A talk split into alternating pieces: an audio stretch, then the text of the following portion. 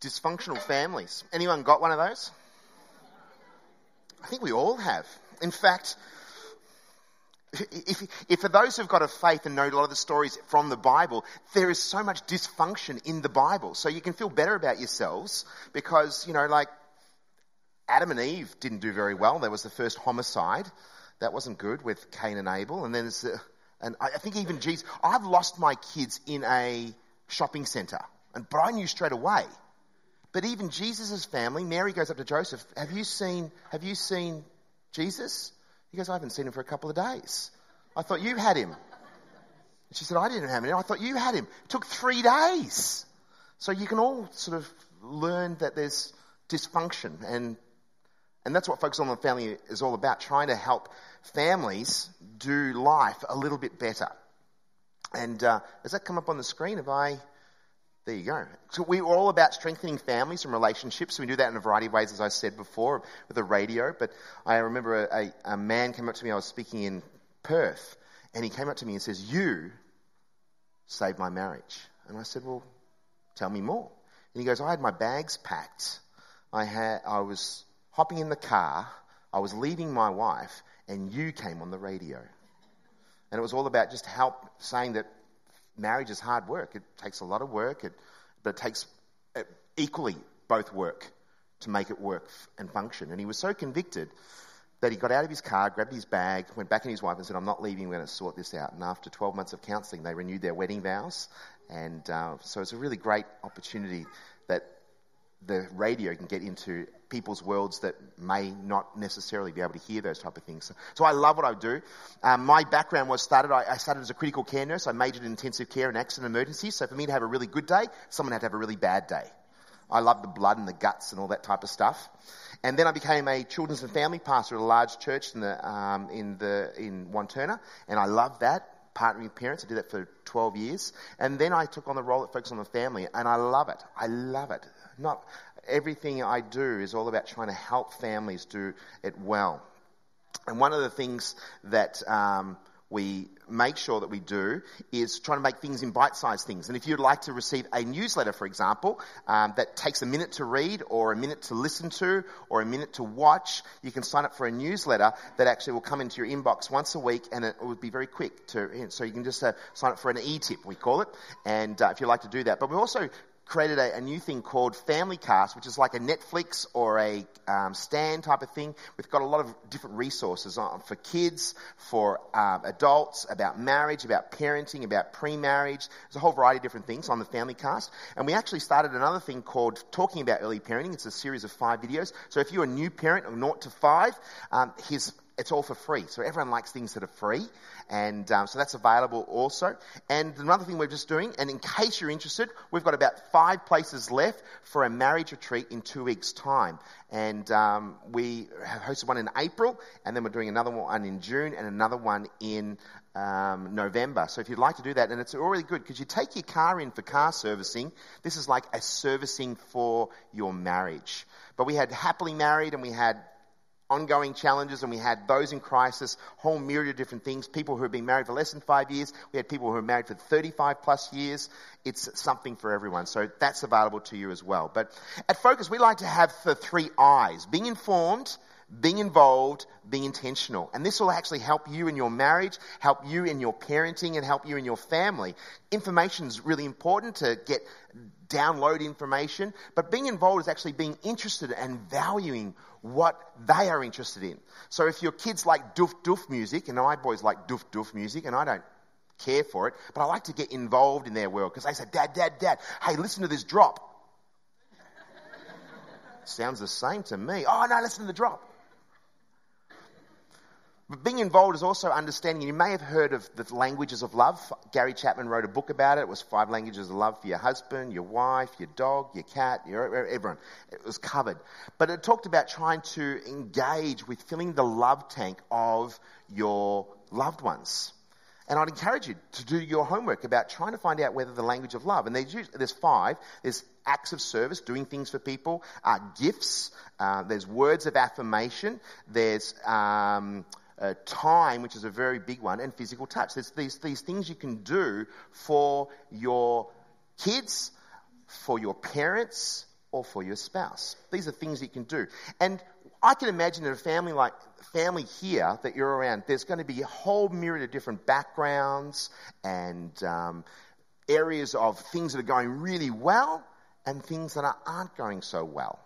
And what I'd like to share with you for a few minutes that I've got is maybe some things that might be help you, challenge you, uh, convict you, encourage you, empower you, or just to empathize with you because we all have various families and whatever that looks like, you can't, you can choose your friends, but you can't choose your family. You're, you're stuck with them. But the idea is to actually make it as, as well as possible. I love this series. Um, Kimberly Smith did a couple of weeks ago. I actually did an interview with Kimberly Smith, a couple of things, you know, how the church can be family for those who are without a family. And we did a number of d- different areas of that. I understand you did conflict management, which is really important. I think that's a skill that we all need to do a lot better how to manage conflict. But now I'm going to just talk about relationships and family and see how we go in there. Because God really intended for the family to be the building block, the foundation. When the, when the foundation of family is going well, it actually has a ripple effect on society. But when the family structures don't go so well, it has a ripple effect on society. But if we get that right, it actually can help a lot of areas. And so I believe that people within the community of church should actually have the best families and have the best marriages. But you and I know that we're all imperfect. We don't do it so well. So even the challenges inside the four walls of the church and outside the four walls of the church are actually the same. And we don't do so well. But the Bible, for those who have got a faith and believe in there, there's a lot of principles in here, and I'm not going to go into a whole lot of things, but just give some principles that may be able to help you and your family to do a little bit better. And even if you said, oh, I'm a 6 out of 10 or a 7 out of 10, what would it take for you to become a 7 out of 10? Whatever role you are, whether you're a kid, whether you're a parent, whether you're a husband or a wife, whatever it is, or whether this is just in your own community. Hopefully, this will be very help, helpful to you too. If a psychologist was asked, uh, doing a survey, and says, hey, what is the most important thing for you? What is the, gives you the greatest joy? What is the greatest joy that you have? And many people would say, my family. That's the first thing people say. My family gives me my greatest joy. But then if they ask a second follow up question, they say, what gives you the most amount of frustration? And guess what they say? My family. Highs and lows of life. And the family can give all of that. And, uh, and it's great to see the brothers interacting with each other. My boys, they love, uh, they love interacting with each other. In fact, that's been a, a very big uh, non-negotiable in our household. We wanted our boys to really love each other and really engage with each other and care for one another. And that culminated when my son got married and I saw them. They were the groomsmen. And at the beginning of their ceremony, they were in a prayer huddle. And then at the speeches, they were hilariously funny. And then when they finished, then they're in the middle of the dance floor sobbing their little hearts out. And we're thinking, how good is this to see them so tightly knit? But they also know how to annoy each other. Has anyone got brothers and sisters? You know how exactly how to annoy. You know which buttons to push just because you can, just to annoy. And if I was asking your brothers and sisters what how to annoy you, they go, I know, and their pupils dilate. I definitely know how to do that. But one of the things that we'd like to have is that the home really is, should be a glimpse of who God is. Uh, just a, that little bit of a glimpse. And sometimes, unfortunately, if home life hasn't gone so well, then they actually think that God is not quite so, so right. He's not engaged with me. He's not uh, relevant for me. He doesn't really encourage me because I didn't have that experience as a family. But I'm here to tell you, your past does not determine your present or your future. Remember when I was talking about the three I's? Being informed, getting information, being involved, understand what's going on, but it's the intentionality, the actual decision that you can make to do things differently, to be able to do family life, not to annoy your brothers and sisters as often as you could just because you can. The way that you communicate and handle conflict, the way that you show value and show concern for one another, all takes a little bit of work. And it takes a lot of that thing. So, because your home really should be a place where everyone feels heard, everyone feels valued, everyone feels cared for, everyone feels like they can share what they have, and you're not going to freak out. So, a little lesson to learn is learn to respond, not react. Because when you respond, you're in control. When you react, it shuts the conversation up because you lose the plot. But learning to that everyone has a chance to actually share um, all sorts of things. And you know the best place to do this? The best place to do this is the family meal time. Just having regular family meal times. Now, I know some people have never had that experience, but that's the reason why you're doing so well. This family having food and coffee, the queue going out the door, you know, like, a, um, just never take this for granted. Because we can do, everyone gets to feel heard. I love everyone knows that everyone's names. You know, I love that. But in families, that should be where it is the ideal. But I know the ideal is never quite right. But if we do that well, because all the evidence points to having regular family meal times around a table, technology free, kids will do better academically, socially, psychologically, less likely to be involved in risky behavior, they eat better, they better have a self esteem, self worth. You know, the evidence is there. But I unfortunately get to meet a lot of people from all over the country that when things haven't gone so well, and they haven't had those experiences, but I encourage you to straight create a tradition in your family that that's what we do. Or playing games. Doing things together. In fact, we had a young lady that heard, um, was talking to one of my sons at work when he was doing a part-time job, and he was talking about his family, and, you know, she, she, she, she had never, couldn't comprehend a family like what Taylor was describing. So she said, can, can I come to your family for a meal. And he goes, Sure, you can come on Sunday nights. So she turned up five years ago, and we can't get rid of her. she turns up every Sunday night. We can't get rid of her. She just, and she plays games with us. She's 28 years of age now. She's never had experience, but she loves playing Uno, Monopoly, Catan, and all sorts of things. We just like doing life together. And those little things and you might think that they're just not big, but when people haven't had that experience, and this is why the community is so very important, that you may not have a, you know, the ideal family, but you've got a community around you here to be family for those who don't have a family.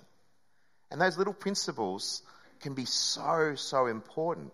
So I'm going to give you some tips, just really briefly, that will maybe help you and your family. These by no means exhaustive, but hopefully you might feel a little bit challenged. Okay, kids, the first one. Your parents are human. They have feelings. They hurt. They get disappointed. And right now I can see parents going, told you, told you. But I'd also saying it shouldn't be, kids are humans and they have feelings, mums and dads as well.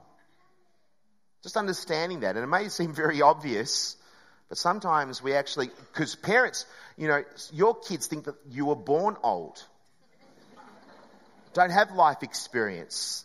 But I'm telling you, you can actually share your story. The more you can open up your story, when I was 16, when I was doing these type of things, and opening up your stories earns you the right to speak into their lives.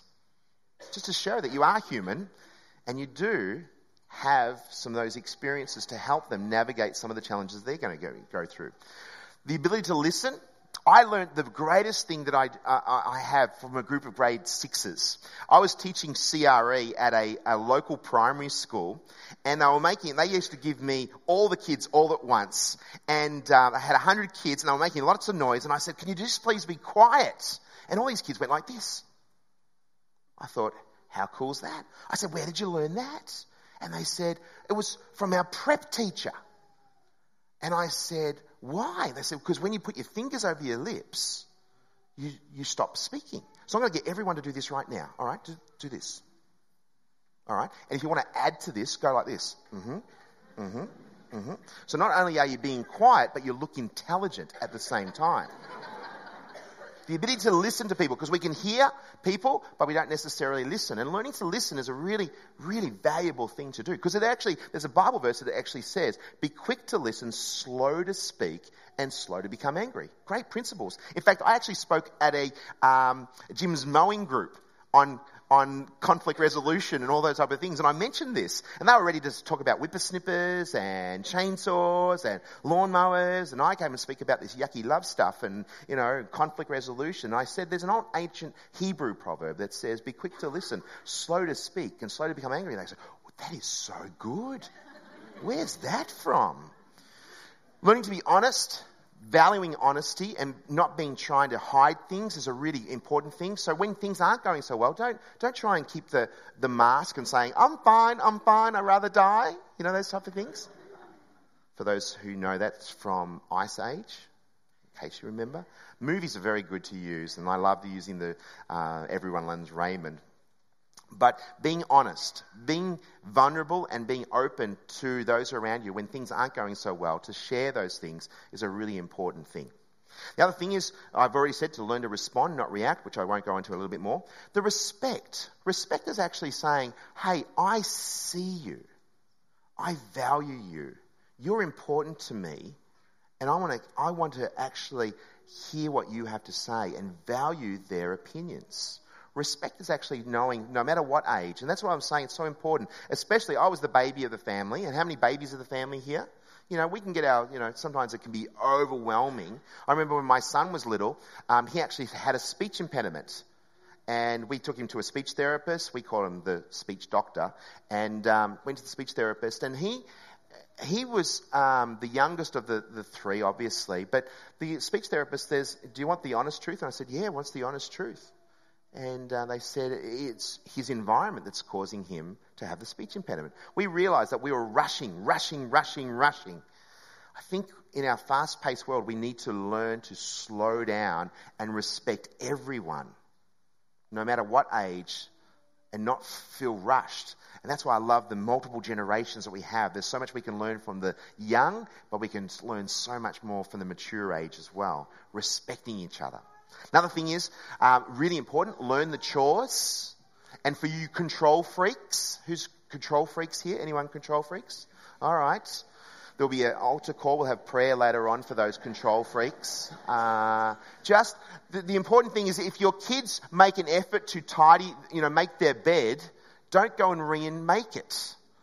Because it sends two messages. One of them says, hey, um, you're not good enough. And, um, and it says the second message, why bother in the first place? Because mum or dad is going to come and fix it up again.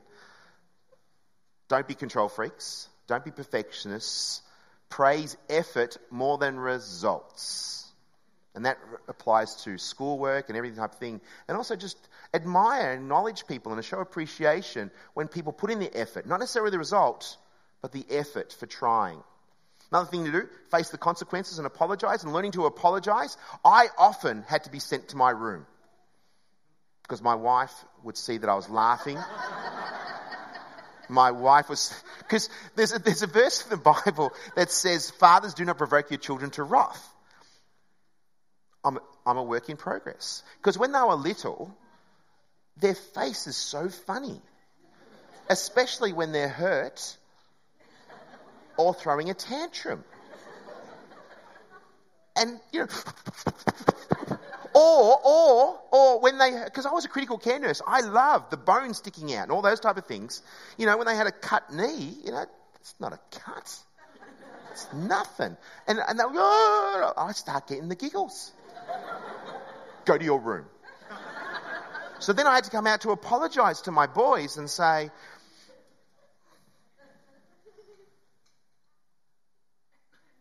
hold that thought.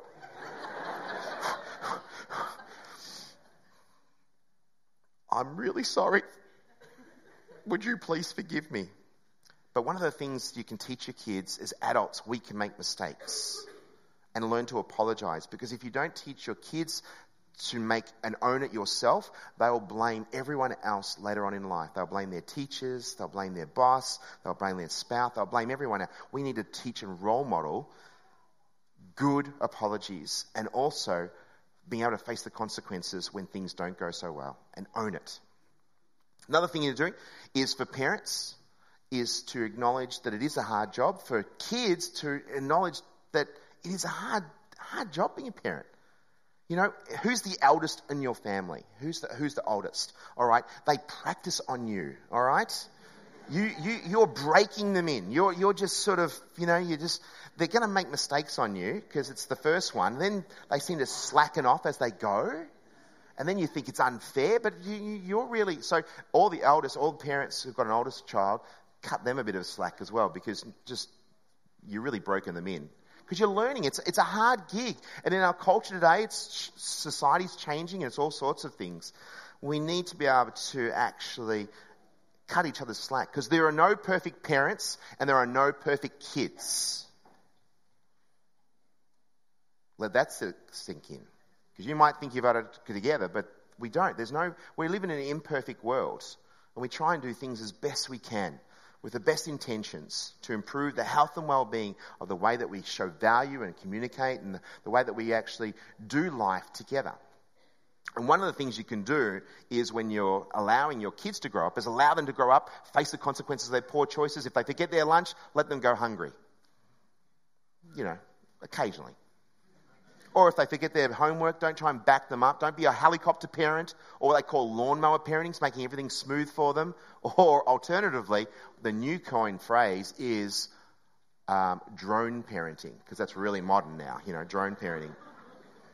But show grace. Your kids are going to make mistakes and allow them to learn. I call it failing forward. It's really important. And the final one is do life together. Have fun. Enjoy each other's company. Never take for granted. Catch those moments. There's a verse in, in Proverbs, an old ancient proverb, and it says, A merry heart doeth good like a medicine. And I used to do it when I was a nurse. I used to try and make my patients laugh. You know, just to, to distract them. But laughter is actually good for our immune system. It's actually good for our lungs. It lowers our blood pressure. It actually improves the health and well-being of you personally, but it has an infectious way and whether it's a patient or whether it's your family members, have some fun. Don't be around sucking on lemons all the time. Enjoy life and laugh at yourself. I'm a work in progress because I like doing things as best I can. And if I make a mistake, I feel like, and then everyone's laughing at me, but I've got to learn to laugh at myself and not take life so seriously. So that sort of concludes those little things, and hopefully you've gained some insight on some of the challenges that we all face in life. And if you're looking at some of those, those points, you know, having fun or learning to listen, learning to be able to communicate, not reacting. But you know, your family of origin has a very big part to the play the way that you parent and the way that you do life the way that you were role modeled. You might have actually said to yourself, I will never be like my father. I'll never be like my mother. You might have said that in your mind, but unless you intentionally make those decisions, you tended to default to the things that you're familiar with. And when you're growing up and you're thinking of these thoughts, you can actually start making some uh, definitive decisions about how you will do life. Your kids are watching you. For those mums and dads and grandparents here, your kids and your grandchildren are watching you. What type of role model are you showing? I remember if I was talking, doing a parenting seminar, I used to talk about having the end in mind, having a look what type of young adult they're going to be, what type of, what type of uh, uh um, individual they're going to be. Are they going to be kind, considerate, thoughtful, compassionate, self-sufficient, or are they going to be self-centered and it's all about me? But that's short sighted. In fact, I read an article a couple of months ago and I was really encouraged by it and really challenged by it and really wrecked me. It says, What type of great grandchildren are you creating? You're starting to form a legacy. So, wherever you fit into that category, whether you're a single now or whether you're a widow uh, or whether circumstances have, have caused disruption, you can still try and make the relationships you have as best you can. But if you've got that stable environment and creating that environment for your kids, your kids are watching and observing. It's an incredible privilege. It's an incredible, honor. You don't own your kids, you are but stewards of your kids. And we have to be a really positive stewardship of those children to do the best you possibly can. Yes, you're going to make mistakes. Yes, you're going to, you know, you can do all sorts of errors. Own it, take responsibility, apologize, move forward. And there may be some families here that are actually saying, I don't know where to start. I don't know where to start. You know where the best way to start? is to actually say, I haven't been the type of father or the mother or the husband or the wife that I should have been. I'm really sorry for that. But I want to start afresh. I want to start a new way. Help me see the errors of my way. And don't be defensive and say, I don't know, I don't want to listen to you, I don't want to talk about that. But to actually start afresh. And we can all do that. As I said, you know, if you scale your score out of 10 of where you are, are you the type of child that your, your parents, you know, that they can be really proud of? Do they rejoice in you? That's a challenge.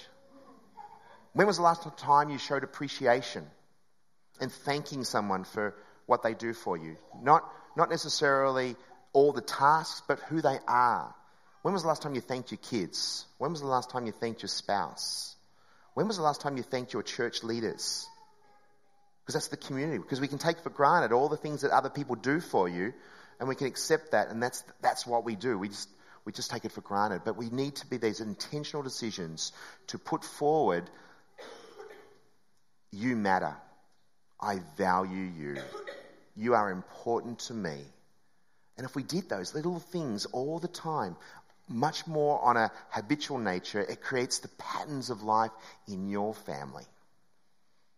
And that can be the family is a definition is by anyone doing things to do doing life together with a common value, a common belief system. You can actually have family and they don't necessarily have to be biological. This is a family here. Let me pray for you. Father God, I just thank you so much for the mums and dads here present, the grandparents, and maybe the great grandparents, the kids, and or everything in between, wherever they may fit into a family, whether they're just here single or married or widowed or divorced or separate, whatever it may be, we know that we are part of your family. Help us do the very best that we possibly can to make slight adjustments to address some of the issues that we can do family so much better, the ideal. And we know we've fallen short of the ideal, but help us do this in a much more powerful and a much more positive and a much more encouraging way. And I pray a blessing upon that in Jesus' most wonderful name. Amen. Brett, thank you so much. You've given us so much to think about, and I think for each of us in our very different situations, just um, choosing to be intentional from something that we've heard um, to be intentional. I was intending, I thought at first, uh, maybe this afternoon I'd tell my children my life story because I have to share my story with them. And then I heard be slow to speak, and they may not appreciate that, so maybe we'll have a game of Monopoly or something different. I don't know. We'll do something. But I love that, that idea of just being really intentional as we gather here as this community of people, a community that has many of us that have chosen to follow Jesus, that's got a great crowd of people here as well who are just checking out who is this Jesus? I just want to know a little bit more about him. I think it is fantastic that we're exploring um, this idea of, of family because family really, really matters to Jesus. As Jesus was on the cross, slowly suffocating in agony, being abused by the onlookers, knowing that the majority of his disciples had, um, had deserted him. He looks down from the cross and he sees his own mother standing there, and close to his mother, he, he sees one of his disciples. And despite his agony, this is what he says to his mum Woman, here is your son and to the disciple, Here is your mother. And from that time on, the disciple took her into his home because belonging matters. Family matters. Being in a place where we can give and receive the care and support that we need really matters. And as we get to know Jesus, we discover that it's not just our own mothers, our own brothers and sisters that matter Earlier on, Jesus is told one time when he's um, meeting with people, Your mother and your brothers are outside waiting for you. And he turns around and he says these words My mother and my brothers are these who listen to the word of God and do it.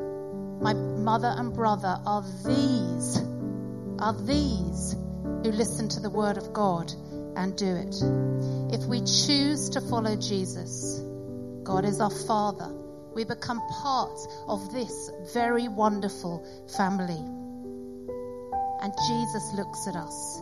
Jesus, like he looked down at his mother from the cross, Jesus looks at you.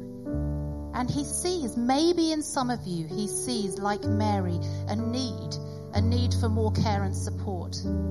But maybe he sees in you that you have care and support that you can give. You have a capacity to offer that support. And he says to you, Look, here is your son. Look, here is your sister. Look, here is your father. Here is your mother. Here is your aunt. Here is your uncle. Here is your brother. That our family is wider than just our little family.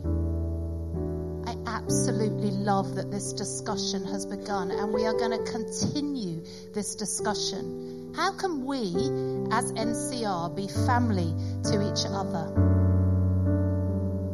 My challenge for you this morning, I imagine you have so many challenges already from what Brett has so kindly shared with us, is that if when you arrive here on a Sunday morning, you have somewhere subconsciously in the back of your head, oh, this is my church, as you walk in the door.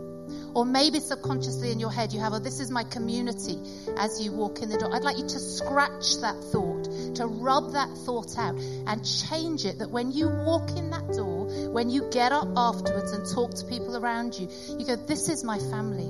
This person that I am speaking to is my sister, my brother, my nephew, my aunt, my grandparent. Because I think that actually we will see an incredible change inside of ourselves as we do that. And I think that we will see an incredible change in this community. And I love what Brett said at the beginning the positive ripple effect that families have. I think that that will have a beautiful positive ripple effect into the community around us. And Brett talked about that our families give us a good glimpse of God that not only will we see God because we encounter Him, but we will see Him because we encounter you. I will see God because I encounter you. The guys are going to sing for us, but it has been a great morning because family really matters. It matters to God, it matters to Jesus because it is the kind gift of our Father to us. Thanks, guys.